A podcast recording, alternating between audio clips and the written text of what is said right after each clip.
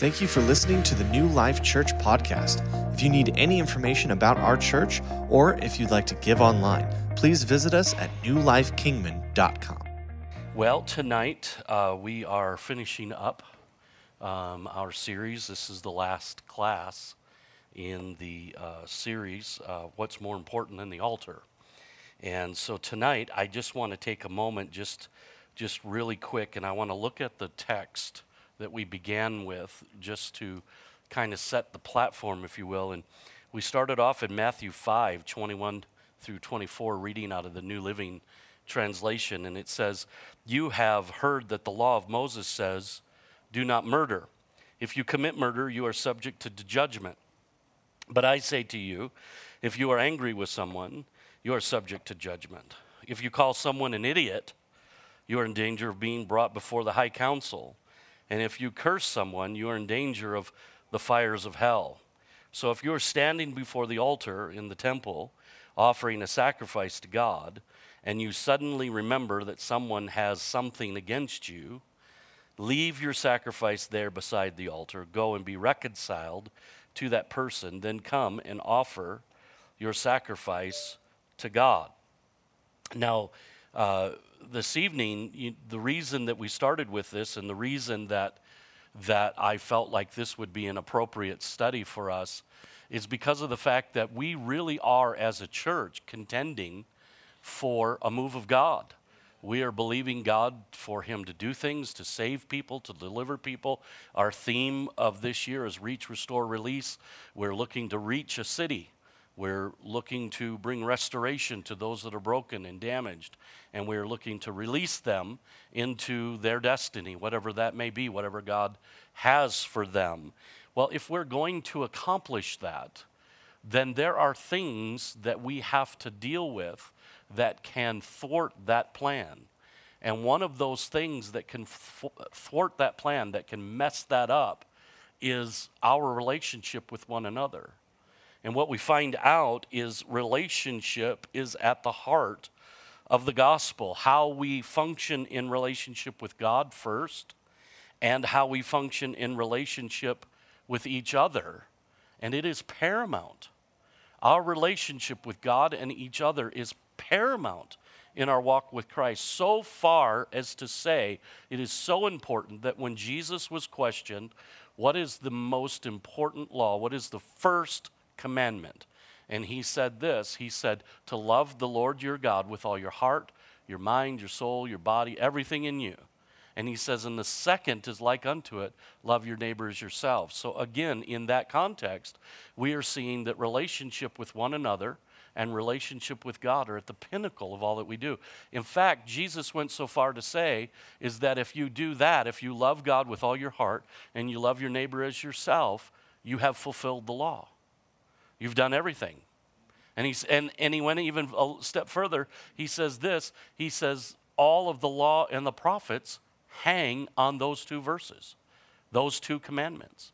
And so what we find out is this is extremely important to God. So when we take that into a modern day context, we begin to understand that relationship is the, at the heart of evangelism. Relationship is at the heart of discipleship. Relationship is at the heart of growth and maturity. Relationship is at the heart of marriage and parenting, integrity, building a church. All are done in the context of relationship, how we relate to one another. And we found out in our first class, we found out that we absolutely need to walk in forgiveness. This is something that I think probably is at least in the top three of the struggles of Christians is learning to walk in forgiveness. Because i think there's a lot of reasons for that but one of them is is because we have a very distorted view of what forgiveness is. We misunderstand this dynamic of what jesus teaches us of what forgiveness is all about. Forgiveness at the heart of it is about release. It's about letting go See, the thing is, is we hang on to things that literally are damaging our life. They're wounding us. It's kind of like it's kind of like this. Unforgiveness is like hanging on to something that's radioactive. you won't know that you're hanging on to something that's radioactive until you begin to feel the effects of radioactive sickness or you know uh, what, what do they call it Radi- uh, i don't radiation sickness so you won't even begin to realize until it's almost too late because there is something invisible that you cannot see with the naked eye transpiring between you and what you're hanging on to and so jesus comes along and he says this let go of that he, but he says it in terms of forgiveness he says forgive so, what he's saying is let go of that radioactive thing because it's killing you. Let go of it. Don't hang on to it. Get as far as you can from it because it has something in, built into it that will destroy your life. And so we saw the importance of forgiveness. And last week, what we found out is that we overcome offense. We talked about forgiveness, and then last week we talked a little bit about uh, the spirit of offense and how often people are offended. It blows my mind at how often Christians are offended. They're offended at each other. It just it, it amazes me how often that is. Well, I understand. Jesus even understood. He said this it's impossible that no offenses should come. In other words, Jesus understood that when more than one person gets in a room, for any length of time, somebody's going to get offended because we're different. we see things differently, we hear things differently, we perceive things differently, uh, all on and on and on. We have different tastes, different likes, different dislikes. And the problem is is we have a tendency to want to defend our position. Okay, so there's a great story. It's a mythical story, but it's, it's, it's a story that surrounds King Arthur and his court. You remember that? King Arthur's kind of a mythical uh, uh, legend in England. They don't know if he really existed. Well, there's a lot of historians now that saying maybe he did, but who knows? But far as our doing tonight, he's a mythical guy. And so King Arthur had knights. Well, one day, a couple of his knights were riding, and one was riding east and one was riding west.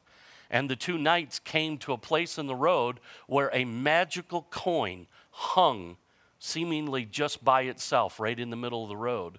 Both knights got off their horses and began to look at that coin. And the first knight says, Man, what a beautiful silver coin. And the other knight says, No, no, what a beautiful gold coin. And they begin to talk, and then they begin to argue. It's silver, it's gold, it's silver, it's gold. They drew their swords and began to fight, and both of them inflicted dead, deadly wounds on each other and died. A peasant came by and noticed that the coin on one side was silver and on the other side was gold. They were both right. And I can tell you as a pastor that that scenario is not mythical. It happens every day in churches. The truth of the Word of God is so big that no one person has a solitary perspective of it. But we will fight and be offended over what we see or what we don't see, or better yet, what somebody's saying to us. And we will do it oftentimes with little to no investigation. Rather than just loving our brother and saying, well, with all due respect, we're just going to have to agree to disagree. And maybe God will both show us. And in time, you know what He does? He does show us. And so we overcome that spirit of offense by love, by walking in love. Because what love does is love says, I value my relationship with you more than my desire to be right.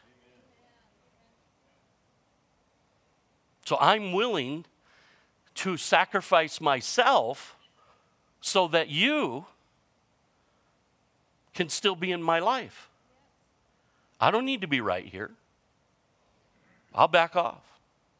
I'll trust God just shows you the truth. Or I trust God shows me the truth. But I value you. So tonight, we're going to take that thought and develop even further. And we're going to finish this series by looking at honor in the church. Now, I've said this a lot before. There's nothing I hope for more in this church than that all heaven would be poured out upon us. Our goal, our prayer has been that God would pour out salvation in this place, that He would pour out healing. We are believing God for four types of healing physical, mental, emotional, and spiritual healing. We believe God has poured out that upon this place. We are believing that the spirit of salvation would go through this city and save people by the hundreds and if not thousands. We're looking for deliverance. We're believing God that people will be delivered from drug addiction, alcoholism, uh, immoral behavior, and, and, and uh, lawlessness, and on and on and on. The wounds that, that uh, have been so deep into them. We're looking for people to be delivered and set free. I long to see the glory of the Father fall in this place. That we come into this place and that I, am looking forward to the days of when we can't even minister. God says, just sit down, I'm going to take over today. That's the kind of service I like. Just, hey, you, you know, you're, you're all right. It's, your sermon's kind of cute, but I'm going to take over here and I'm going to do something. That's what I'm looking for, that He would move in extraordinary ways. I'm hungry for His presence, His power, and His peace to fill this house. And some, you may, some be here and you say, well, wh- why? Why do you want that? Because I want to see people, all kinds of people, receive grace, find hope, and experience transformation. That's what I want. And it is our Father who has called us to be that. That's the calling He has put on us. This church is a church where God is changing lives. That's what we are. It is an anointing that has been placed on us, and it was placed on us long before any of us were a part of it.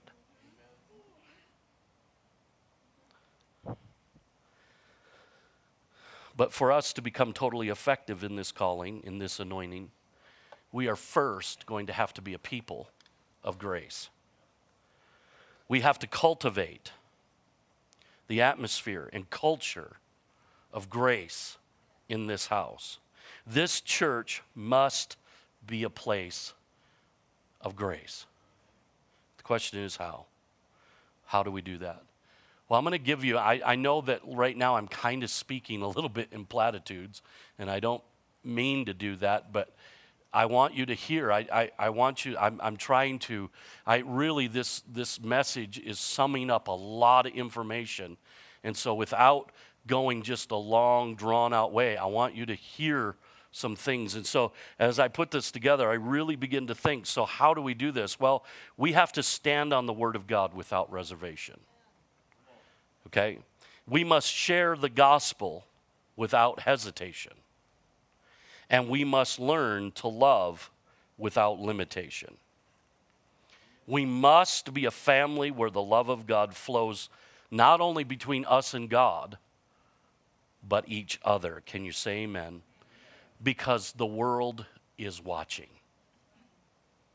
The world is watching. God said through the apostle John, he said in 1 John 4 12, he says, No one has seen God at any time.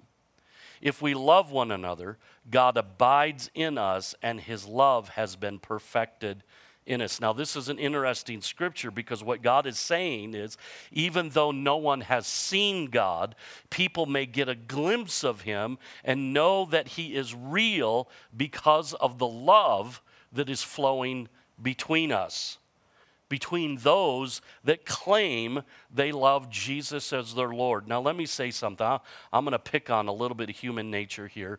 I don't believe this goes on here, but we've seen it in other churches. This dynamic that exists in Christianity that is fueled by religion, that becomes very condemning, has got to go. Okay, I could tell you this there'll be a day when God will be judge but that is not this day. This day is the day where God is your Savior. He is not judging the world. He sent His Son into the world so that the world could be saved, not judged. Are you hearing what I'm saying? And so I understand there'll be a day of judgment, and I understand we will be held accountable. And if our name's written in the Lamb's Book of Life, and then if we make heaven home, if we are saved and we do that, and we have the Lamb's Book of Life in our life, if we are written in that and we go to heaven, there'll be a day when we will be, uh, our works will be tested by fire. All of those things are real and true. But right now, what this day is about is about coming to know God. And what the church does is the church stands up for what they're against, not what they're for. And so they spend so much time in what I call fear based gospel. What that means is they are afraid to let people have freedom. You are free. Paul wrote, he goes, You know what? You're free. He goes, All things are lawful. But he says, But don't forget, all things do not edify. He says, Just because you can doesn't mean you should. And so, you and I, because we have the nature of God and the mind of God invested in us, and because we have the identity as being children of God, we are the righteousness of God in Christ Jesus.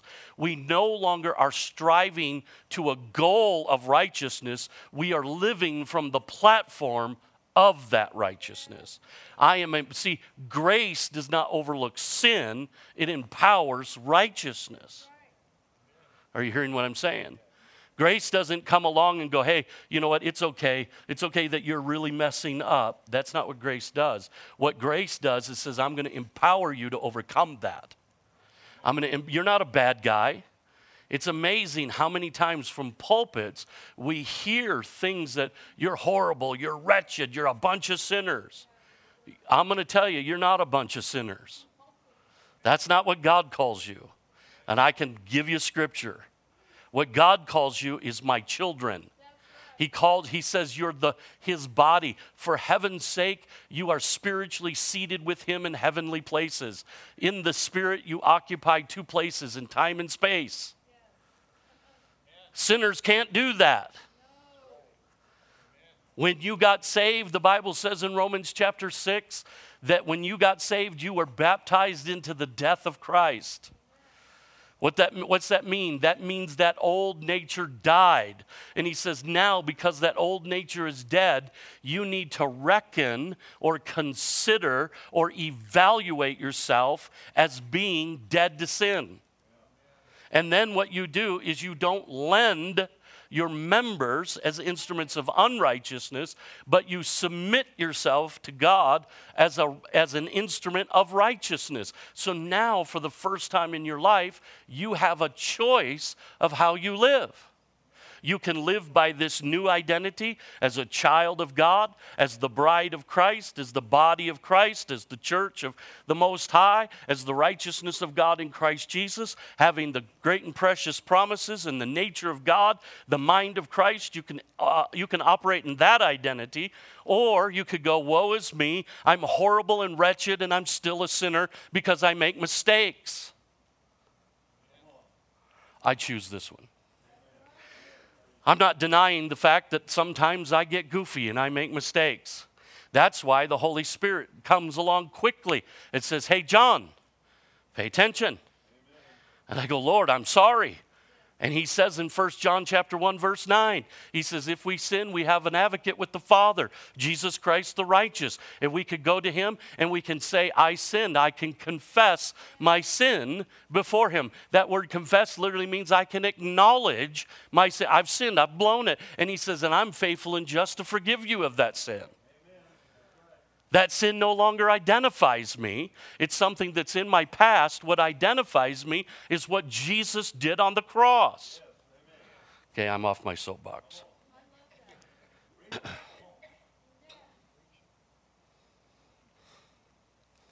was a whole nother study right there. Hang on, let me get back to where this one. See, church, we may end up drawing sinners in this place. And we may draw them in with all kinds of activities, but we will never see them transformed without a demonstration of His love that flows between us and them and us and Him.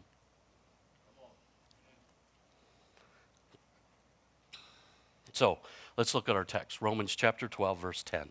Just one verse. We looked at this in, a, in the context last week, but this, we're just going to look at this one verse.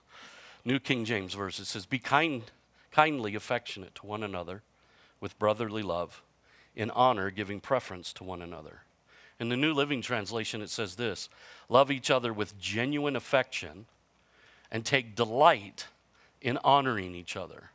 I love the way it says it in the New Living Translation. I love the fact that he says, Take delight you delight in honoring and loving. One man put it this way he says, Honor is a virtue that is almost extinct in the 21st century, yet it still holds the power to move us. In, in movies, in, in movies, a display of honor can cause us to to cry. In fact, some of the greatest movies, the most memorable, are movies that had the virtue of honor interwoven all through them. We love the idea of honor, but where is honor in our everyday lives? Outside of movies, honor has become foreign to us. Yet, honor along with faith, is a key essential to receiving from God. And for this very reason, the enemy of our souls has all but eliminated the true power of honor. Honor carries with it great rewards. Rewards God wants you to have. Honor has the power to radically and supernaturally change your life. Honor is such an incredibly important thing. In church, it's something we've lost. Our world needs to get back to honoring. And as Christians, we desperately need to understand the power and the grace of honor. If we truly want a genuine move of God, then we need to create that culture of honor here. Now, listen to me. I, I, I, I'll be, once again, as I regularly do, I'll be a little vulnerable. I struggle with this. I struggle. There's times when I am not very honoring or honorable. Okay? There's times when, like I say, I, I get in my head, I, I get thinking beyond my the realm that I should, and I take things on, and I do this, and I do that, and I get into myself, and I get a little selfish, and I get a little bit insecure, or whatever, and I don't do a real good job. But just because I don't always do a good job, or because this is not perfected, does not mean that we should ignore it. In fact, what it means is that we should pay attention to it and embrace it so that we can become it. Are you hearing what I'm saying? See, it's easy tonight to honor people who act the same as you, or to think the same, or ultimately believe the same as you. But what happens when somebody believes something you don't? What happens when somebody acts a little different than you do? What happens when somebody doesn't think the same as you? I'm telling you, you, you the, the, the, uh, I've been a pastor a long time, but being a senior pastor the last decade has taught me more than all the years. And that's because it is amazing to me how much this has gone by the wayside. See, we want people to be, we want them to be who they're supposed to be. This was one of the things, here's one of the things that's interesting. One of the things that was told to me on a regular basis when I took over the church after Pastor Pennington passed, people told me on a regular basis, John, you just got to be you. Just be you. Just be you. Just be you. Until I was me. Then they didn't like it. Oh no, I didn't mean be you. I mean, be the version of you I want you to be. That's what I really mean. So, what happens? Think about it for a moment. Ask yourself the question. Think about it. When somebody believes, then this is probably where it's seen the most. It blows my mind. It, and, and I think the reason why it's become so much more visible, and once again, I'm going to get on my soapbox about social media just for a moment. I won't, I won't be there long. But I think what happens is because of the fact that so often people on social media just pick apart everything they pick apart, it's like, I don't believe that, so it must be wrong. How do you know? Well, I got the word on it. Okay. Once again, I could tell you that there's a lot of perspectives. I guarantee you, if you go stand on the south rim of the Grand Canyon, and then quickly, if you were translated to the north rim of the Grand Canyon, the view is different. And you're looking at the same thing. I remember years ago, I, I, was praying over a subject. There was a subject that was traveling through our church that seemed to upset a lot of people. And I was having a hard time navigating it because I had people on both sides. And there were they on either side of this belief system, they were equally as aggressive. And I'm in the middle. I find myself, I was telling my wife this the other day, I find myself often in the middle. I told her I've got a great, great idea for a book Life in the Middle. Because I'm always in the middle. Anybody that knows me really well knows that, you know what, if, for example, like one of the things that happens all the time is we in our church, we have a very rich and full older generation. Okay? We also have in our church a younger up and coming generation. And I find myself smack dab in the middle. I'm neither young or old. And so when the when the folks that are older and mature come to me and they go, "Well, this is what we think," I go, "Yeah, I agree. Sounds like good doctor to me." Then I go over here and the young people come to me and they go, "Well, this is what we think." I agree. I think it ought to be both and I'm in the middle. So, this was the situation, this doctrinal issue. I found myself in the middle. And I remember sitting at home, and I finally decided to take a bath because God speaks to me in the bathroom a lot, more than I think He should. But He does. I'm not sure why, but it's, it's, it's anyway. Um, so I was praying. I was praying about this subject, and I said, God, it can't be both the because because both sides they're diametrically opposed. They they don't they they they don't fit. You can't. It's got to be one. So God, you pick. What is what are you saying? And God never answered the question directly. He never told me which side to pick. This is what he said. He said, John. Now you have to remember, oftentimes we communicate how God speaks to us. We communicate as if we're having a conversation. Okay, oftentimes I do not have a conversation with Jesus. What happens is Jesus downloads a thought and then it grows really quick in me. Now, the only way that I can communicate it to you as if it was a conversation. Okay, so I'm going to communicate it as if it was a conversation. Jesus wasn't sitting on the toilet and I was in the bathtub and we were going back and forth. That wasn't the picture. okay. He downloaded something in my spirit and it grew. Okay. So John, he says, John, he says, he says, imagine yourself as a traveler from another planet. You've never been to Earth. But you find Earth along the way and you land in the Sahara Desert. Your job is to report to the Home Office back on wherever you came from what planet Earth looks like. And you're in the Sahara Desert. So, what's Earth look like? Well, it's very dry, very hot, very sandy, very little life. The life that's there is rugged, there's no water. It's horrible, it's arid, it's dry. It's lots of sand dunes, it's harsh. No, who would want to come here? He goes, okay. He goes, now let's say you landed in the Amazon rainforest. Tell the home office. He says, I said, it's wet, lots of vegetation, life abundant that you can't even imagine, critters that look like they're from outer space. And it's harsh, it's scary. Because, okay, now you somehow you land in downtown New York City, Times Square. Describe life, describe Earth. Lots of buildings, no plants, crazy people. And he goes, Which one's wrong? And I went, They're all right. He goes, Is, is, is Earth so big that no one can see it all at one time? And I said, Yes. He goes, So is my truth. So he says, Can you be predestinated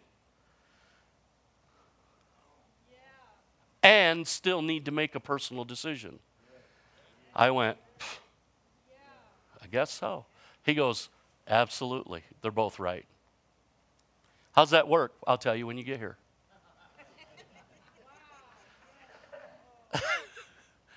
I know. Every, see, everybody's kind of, people are like, hmm, they're looking at me like, so, what happens here is we get offended because somebody just doesn't simply believe like we do. And we do that. And I'm not saying that everybody's right. I'm simply saying that your first course of action ought not to be offense. I'm saying that you ought to honor your brother or sister enough to say, hey, let me consider that. Let me pray about that. Let me look into that. And then if you discover that actually they are wrong, then go instruct your brother in love, considering your own self, lest you fall. But if you find that they're right, you might just learn something.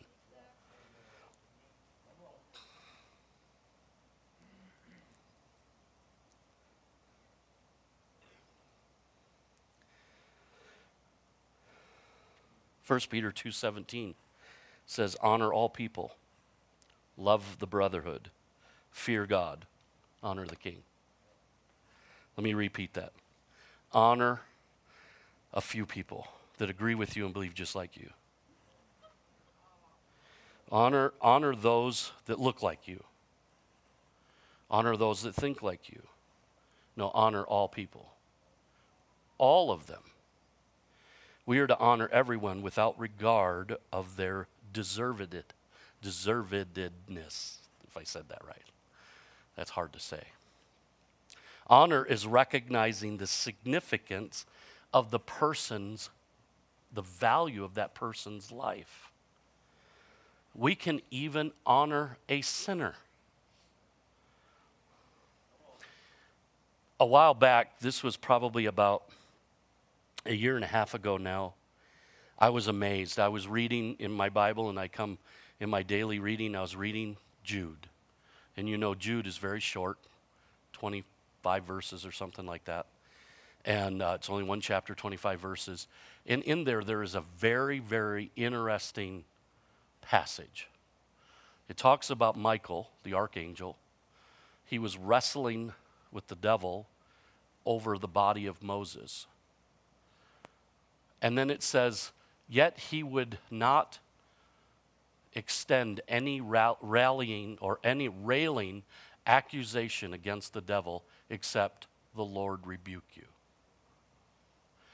And I thought, Michael, he's, he's an archangel, man. This dude has the ability take this guy out but yet it seems like he's being passive. He's not, he's not even going to give a railing accusation against the devil who deserved it. But he says, The Lord rebuke you. And I asked God, I said, God, why? Why? And God spoke to me very clearly. He says, Because if Michael would have delivered a railing accusation, he would have been just like the devil, because the devil is the accuser of the brethren. And I went, wow. See, what we do is we want to we want to extend these railing accusations even if they maybe they deserve it but we need to stop we need the, the bible says in matthew 5 I think it's verse 41. You have heard it said, Love your neighbor and hate your enemy, but I say to you, love your enemies, love them. So, what is he saying? He says, I'm going to show you a completely new way to live. But Christians can end up being the most vicious people on the planet because they get fueled by religion. And religion, friend, is a spirit that comes right straight from the pit of hell. And so what happens is we get this aggressive thing to defend. And then we even find verses that we think tell us to seek out error and correct it and that stand against it. Well, of course, we're supposed to stand against false doctrine. Of course, we are to stand against lies and deception. But we're to love people. Are you hearing what I'm saying? See, honor not only comes from recognizing the significance and value of a person's life, honor comes from the overflow of a heart that's filled with God. Are you hearing that? And the concept of honor is throughout all of the Word of God. And so, what I want to do is, I want to take just a few minutes, if I can. We've probably got about 10 minutes left and we'll be done. And I want to show you what honor means. This word honor, it's interesting. It's, a, it's, a, it's an interesting word because in the Hebrew, the word is kabed. In, in, the, in the Greek, the word is tame. Okay, and they both mean the same thing to give value, to give worth, to validate, to prize, to respect.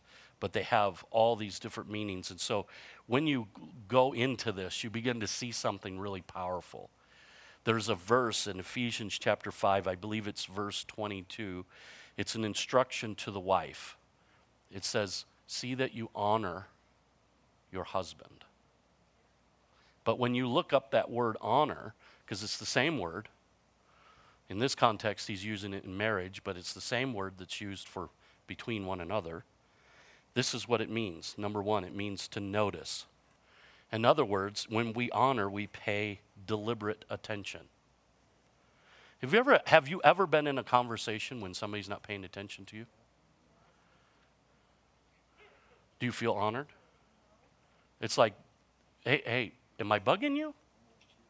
Um, you know, do I have your attention? Or, you know, it's uh, uh, the, the, the millennial gener- generation now because they're, they've got their phones and stuff. Uh, they're, they're, they'll be talking and texting at the same time. And so, are you listening to me? Yeah, yeah, yeah, yeah. No, you're not. You're in two conversations. One that's typed in Word, and one is with your voice. It's really hard for me to be in two conversations at once. So pick one. I'll wait the other day, Kathy and I was really kind of nice. It was actually a real compliment. Kathy and I were at Cracker Barrel, and we're sitting there, and we took our phones and we put them off to the side, and we sat and we just talked. Imagine that. We talked. I don't even know what we were talking about. Who knows? It was, it was not important. After we got after after a little while, a lady that was sitting just one table over got up. She walked over and she says, "I just got to thank you." So why is that? She goes, You're the first couple I ever saw put your phones down and talk to each other.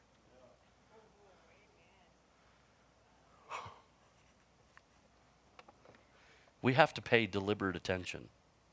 We need to listen so we understand. We need to listen to understand, not to defend. So many times, what's happening is we're listening because we're building our case. You listen so you can understand. I'll say to my wife, I, I don't understand what that means. Tell me. I want to know what she's saying. I want to know what she thinks. I want to know what's going on. So if I don't understand, I ask her, what's happening? Because in the past, I have misunderstood. Have you ever been misunderstood? Oh, it's a drag. So the first thing is notice. The second one is it regards. To give attention or attentive concern and consideration, literally, it's to be sensitive to somebody else, it's to regard them.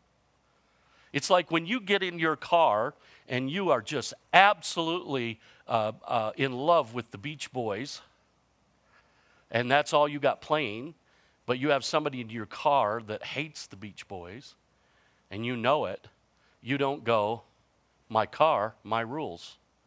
Walk. If you ride in my car, you're listening to the Beach Boys. That's not honor.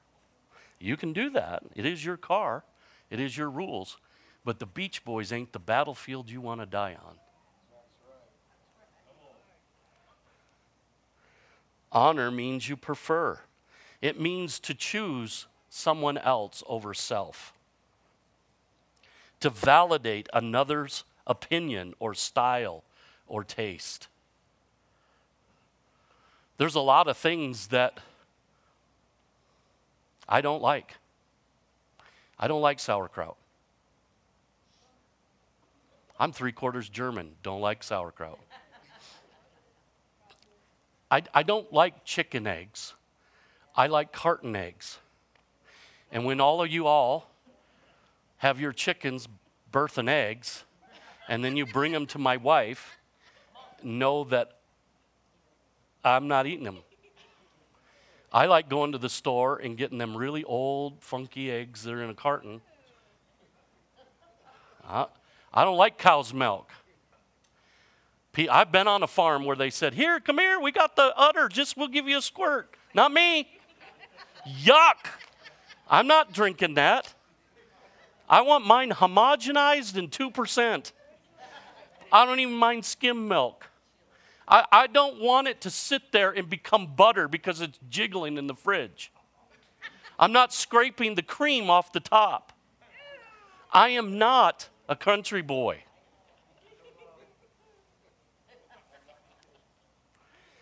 But I don't mind you doing that. My wife eats chick. She come home one day with a carton full of brown eggs that somebody gave her. I'm not sure what's up with the brown eggs.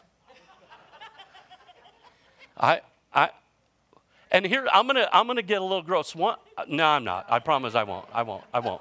I won't do it. I, I just got checked on that one. You see how God just spoke to me right there and said, "Back up, boy." that's, that's that's maturity right there, Derman. But she came home with brown eggs. I don't even. I, I, they're yours. Eat all of them. All of them. Do you? You're starving. You're dying. No, no. I'm not. This is not starving. I'll go a while without them. So I don't mind that she prefers things that I don't and she don't mind. I remember long before I started liking sushi, she loved sushi. So we'd go to the sushi bar, and she would get sushi, and I would get chicken. And that's what we did, and I loved that. Well, then one day, I don't know what happened, once again in the bathtub, it was probably a miracle. I started having a craving for sushi. I don't know where that came from, and now I can't get enough. I, the bathtub is a dangerous place for me. Things happen. It really, really does there. So the point is, what my point is, in, uh, with all the humor, is that what we do is we choose someone else over ourselves. In other words, we don't exert our will. Then it venerates to look at the de- to look at with a deep sense of awe, to recognize the gift in them, the potential, who they are.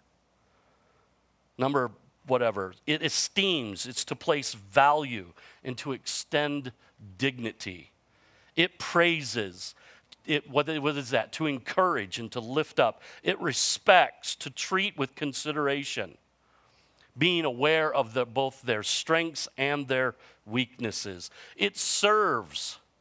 Honor serves with passion to go above and beyond and then some. It's bearing one another's burden, preferring one another. It gives thoughtfulness, it gives with thoughtfulness. It means taking the time to give what others want. It speaks words that build up, words of affirmation, words of appreciation, words of acceptance, words of affection, words of assurance, words of apology. I'm telling you, church, we're almost done, but words are powerful. How you speak to one another can change your life forever. Those of you that are parents in this place, how you speak to your children, even those of you that have adult children, I don't care if you're 80 and they're 60, how you speak means something. If you get all frustrated and whatnot and you speak those harsh things, it can change their life. Words mean something. And finally, honor believes the best. It literally, it's about love. It covers a multitude of sin. And once again, the goal here in the covering of the sin is not to just sweep it under the carpet. What it does is it says, Look, let me help you with that. I'm coming to you because I love you. My dad used to say it this way My dad, I should have had John Poole Sr. isms. I should have wrote a book like that. My dad was a very wise man, but it was always very um, graphic. He would say, Only somebody that loves you will tell you you have bad breath. Everybody else will just walk away. I remember my dad was always offering me mints. And I was like, what are you saying, man? I brushed my teeth. I, am I'm good. I, he said, no, no, it's just a mint. If you had bad breath, I would say, you have bad breath, here's a mint. I'm just saying, here's a mint. He was very, he was kind of direct like that. My, he was just kind of, my dad was unique. Those of you that knew him, he's unique. So the point is, as we bring this all down, and I know you got more notes there, and I'm, I'm just going to finish so we could get done a little bit early. The point is today, we need to make an effort to honor. Honor doesn't come just because, honor is a decision. And like I said, I, I, I, understand any one of you could probably come up to me and say, Well, you dishonored me here, and you're probably right. And I don't always do a good job. But I know what the Lord is speaking to me, and I know what He's speaking to this church. And I'm really making it my commitment to view people differently and to engage with people differently and to walk in that honor to walk in that place where I honor. And I will say this as, as we close. I will also say this about the whole politically correct thing and government and all of that. You know, there's a place in the Bible that God tells us to pray for those that have rule over us. Okay, as Christians, we're to pray, not complain. And I know it, I, it frustrates me too. There's days when I, I, I, I, I get mad. I just, it's like, why are you people doing this? Why, why, why? It don't make sense. Well, there's an agenda. And, and, and it's not in Washington, it's in hell. It's the gates of hell. And it has an agenda. And they are not the enemy, the enemy's over here. But if we get mad at them and cease to pray for them, or somehow curse them with our words, we literally are working in the hands of the devil. We now become a tool of the enemy. What we need to be as Christians is we need to be a mouthpiece for God, declaring His word. Um, for those of you in church, like I say, um, we need to be a church that just loves people. I'm not saying for a moment that we ever sweep sin under the carpet. I'm praying that we have a revival of conviction as well. I'm praying that Holy Spirit would come. But let me tell you something there is a very big difference between conviction and condemnation. Very big. They're worlds apart. Conviction deals with the, the problem, deals with the thing. And it comes along and says, Because I love you so much, I'll point out that this problem is a problem, so we need to fix that because you're worth it. Condemnation just says, You're a failure. You're no good. You're this. We've got to resist that. That's easy. I'm going to tell you something. It is easy to find fault in somebody else. Uh, let me see. I'll start right here. Dermot, let me find. I could go around the room right now and without even knowing you, probably get on a couple of your fa- faults. And you could probably go, wow, you have a gift like that? No. It is not hard. It's not a gift. Comes very natural to the old man. What's really hard is to find the gold in a great big pile of dirt. You remember what uh, Joe White, he says, we're just a big lump. And somewhere, it's kind of like the old story with your kid cleaning out the stall. He said, with all this manure, there's got to be a pony in here somewhere. That's a good attitude. There's gold in every one of you. There's power in every one of you. There's gifting in every one of you. There's calling in every one of you. There's potential in every one of you. And it's when we as a people will honor. And you don't know. See, when, when people walk in as visitors, and I encourage you with this, when people walk in and you don't know them, don't assume that you just don't know them as the church. Assume they're new. It would be better that you assume that they're new than just to assume that you've never met them go up to them and say, "Hey, how you doing?" And if they go, "Well, I've been here 16 years," go, "Wow, I haven't." so I'm the new guy to you. So there you go. I, I, I did one time. We took uh, last story, and I'll be done. Kathy and I took out uh, it was Mark and Jenny Fields. I can I could tell this story with Mark and Jenny. Mark and Jenny Fields. We took them out, and we're sitting at El Placio, and we're sitting there and we're having this dinner. And I said, So, I said, um, You know, are you relatively new to the church? How long you been here? Mark and Jenny, three years. Oh, okay. Yeah, well, praise God. yeah. I don't ask that question no more. If I don't know somebody's name, I'm giving my secrets. If I don't know your name, I'll come up and go, How do you spell your name? And then it's always Al, A L. Oh, I thought maybe it was the more foreign version of AL6785. You know, I, you know, it's just, it, it's like, oh my God. You know, I try. Now what I do is I go, you know what? I don't even remember my name, let alone my wife. I know she belongs to me. At least she looks familiar. I've forgotten your name. Please forgive me. Uh, I just fall on my sword right away. I know. We, we, we, I, I need to go take a bath. I, I God, God, God needs to speak. The point is, what I'm trying to stir us to do is to honor one another. Can you say amen to that? Let's bow our heads right now. Father, we just come before you. God, and we give you glory and we thank you that we can clown around a little bit, but this is this really is a serious subject. And Father, I pray that you help us to uh, really engage in this and to honor and to and to love people. And Father, that you would give us that strength. And Father, we do pray, God, that you would pour out your goodness upon this place. And we just magnify you and glorify you in Jesus' name. Amen.